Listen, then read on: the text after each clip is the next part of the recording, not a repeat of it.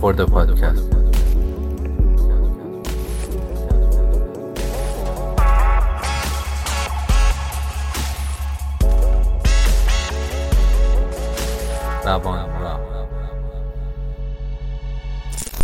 سلام به رادیو روانراه گوش می‌دید. با خورده پادکست شماره دو همراه شما هستیم. این اپیزود هانا آرنت و وضع بشر. هانا آرنت در 1906 در هانوفر زاده شد و تحت تربیت والدین یهودی و سکولار بار اومد در نوجوانیش به یادگیری زبان یونانی و لاتین پرداخت و آثار کانت، کرکگور و کارل یاسپرس رو مطالعه کرد. در دوران دانشجویی در سمینارهای نوآورانه مارتین هایدگر در فلسفه یونان حضور پیدا کرد و به استاد فلسفه خودش دل بست. اما هایدگر متحل بود و رابطه اونا سرانجامی نداشت. اون در کتاب سایه ها سعی می‌کنه گذشته و سیمای روحی خودش و احساسی رو که نسبت به استادش داشت شرح بده. با این وجود رابطه فکری اونا تا سالها ادامه پیدا کرد. در سال 1933 از بیم رژیم نازی به پاریس فرار کرد و اونجا به شغل نویسندگی پرداخت.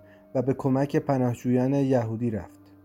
در 1941 به فکر فرار از فرانسه اشغال شده افتاد و با کشتی آزم نیویورک شد.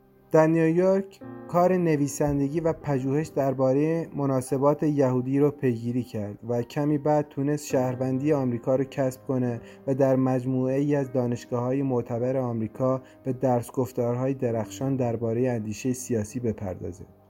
اون خودشو بیش از اون که یک فیلسوف تلقی کنه یک اندیشمند علوم سیاسی می‌دونست و در صدد بازیابی ایده قرن هجدهمی خوشبختی به عنوان خیلی عمومی بر اومد که از طریق مشارکت سیاسی مشتمل بر نافرمانی مدنی تحقق پیدا می‌کرد.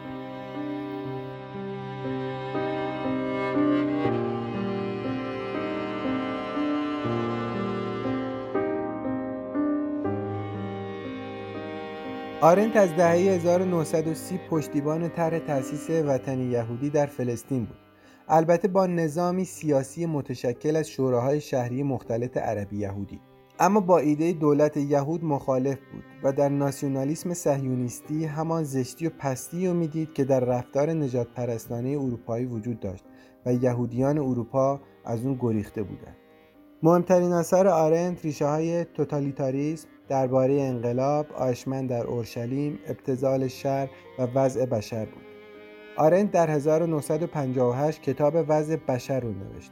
اون در وضع بشر فعالیت های بشری را به مراتب سگانه تقسیم کرد. زحمت، کار و عمل. از نظر او زحمت ابتدایی ترین سطح فعالیت آدمی است و با مسئله بقا و تداوم زیست انسان مرتبطه. انسان در این سطح اسیر الزامات زندگی و تأمین معاش است. در زحمت انسان چیزی از خودش به جای نمی‌گذارد و حاصل زحمت فقط و فقط عرق ریختن است. انسان در این سطح شبیه سایر جانداران زندگی می‌کنه. در بعد دوم فعالیت یعنی کار انسان به تغییر جهان و ساختن آن می‌پردازد. جهان مصنوع محصول کار آدمی است و تکنولوژی، هنر، معماری و کارهایی از این دست نتیجه کار خلاق است. در این سطح انسان دست به ساختن جهان می‌زند و درگیر کار بیهوده و تکراری نیست. اما امکان وجودی او بسیار فراتر از این سطح است. اگرچه انسان سازنده فراتر از انسان زحمتکش است ولی آنچه ماهیت بشر را تعیین می کند نه این سطح بلکه سطح سوم یعنی عمل انسانی است.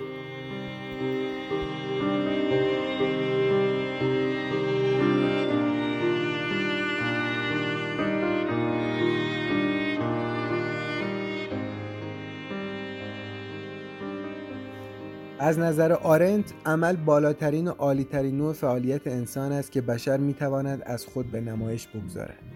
در عمل است که انسان به مسابه موجودی یگانه و منحصر به فرد آشکار می شود عمل انسانی با تحور، شجاعت، عرصه عمومی، سیاست و ساختن جهانی جدید همراهه شور زندگی با عمل حاصل می شود و نه کار یا زحمت.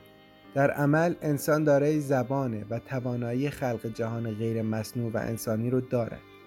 اگر در زحمت انسان با طبیعت پیوند داره و در کار از طبیعت فراتر میره و اون رو دگرگون می‌کنه در عمل آدمی با جهان اجتماعی و حوزه عمومی و سیاست گره می‌خوره. عمل نیازمند عرصه عمومیه. نیازمند فضایی که امکانات وجودی انسان در آن آشکار بشه.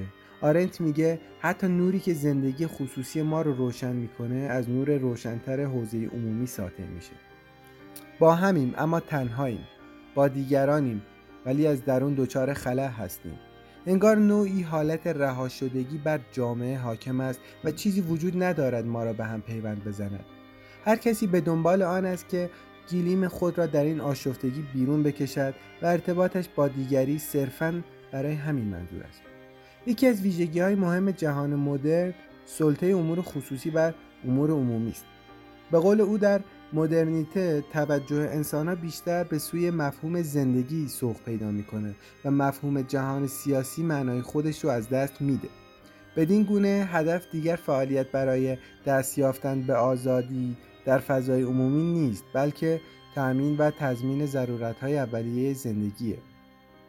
دولت ها به جای اون که شعله حوزه عمومی روشن نگه دارند یعنی به عمل انسانی بها بدن صرفا به رونق اقتصادی، توسعه، تامین، رفاه و نظایر اون می‌پردازند. به همین دلیله که همه ما تبدیل شدیم به انسانهای صرفا زحمتکش و کارکن و کارمند و یا کارگر. انسان زحمتکش یا کارکن فاقد زبانه کر و لاله. فقط زحمت می‌کشه و به همین خاطره که یاد و خاطره ای ازش به جان نمیمونه. یاد و خاطره محصول زبان است و آن فقط با عمل انسانی متناظر است. در حالی که از نظر آرنت ماهیت واقعی آدمی نه به کارپذیر بودن یا غرق شدن در امر اقتصادی و تأمین معاش بلکه در عمل آزاد و فعالیت در حوزه عمومی مرتبط است. چرا که از این طریق است که می‌توان شور و شوق اشتیاق امید و فاصله گرفتن از تنهایی و کسالت را به جهان اجتماعی تزریق کرد. ما گم شده ای داریم و آن عمل انسانی و ورود به فضای عمومی و مشارکت در ساختن جهان اجتماعی است. تمام بود انسانی ما به زحمت کشیدن فروکاسته شده است و حاصل آن جز ملال و تنهایی نیست و به اشتباه درمان درد را دوباره در همان زحمت جستجو می کنیم. هر انسانی آغاز یک جهان تازه است و این انسان برای گفتن روایت خیش از جهان نیازمند عمل و حوزه عمومی است که در آن لب به سخن بگشاید فقط در چنین فضایی است که انسان بودن ما محرز می شود و از آن طریق جهانهای ما با یکدیگر پیوند می‌خورد و ما قادر به ساختن جهان می‌شویم.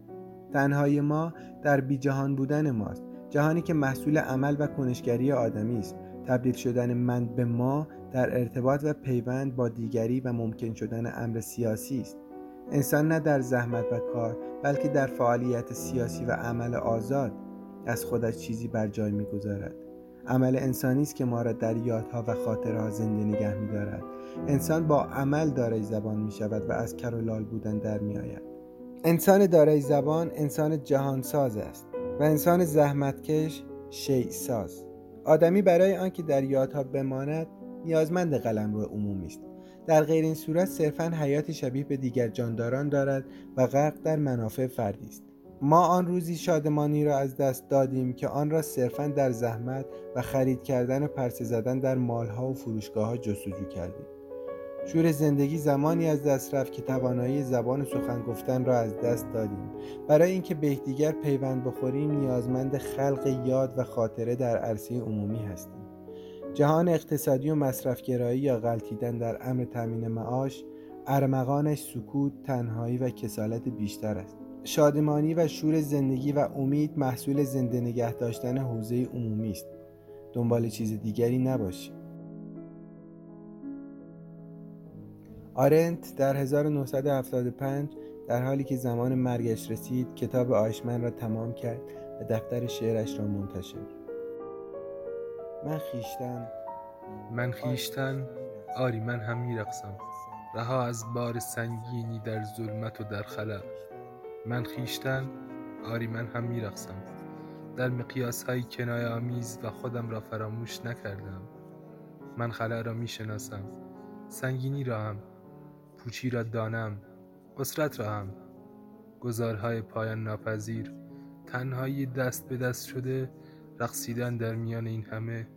شاید این آغاز است و من خود نیز میرقصم.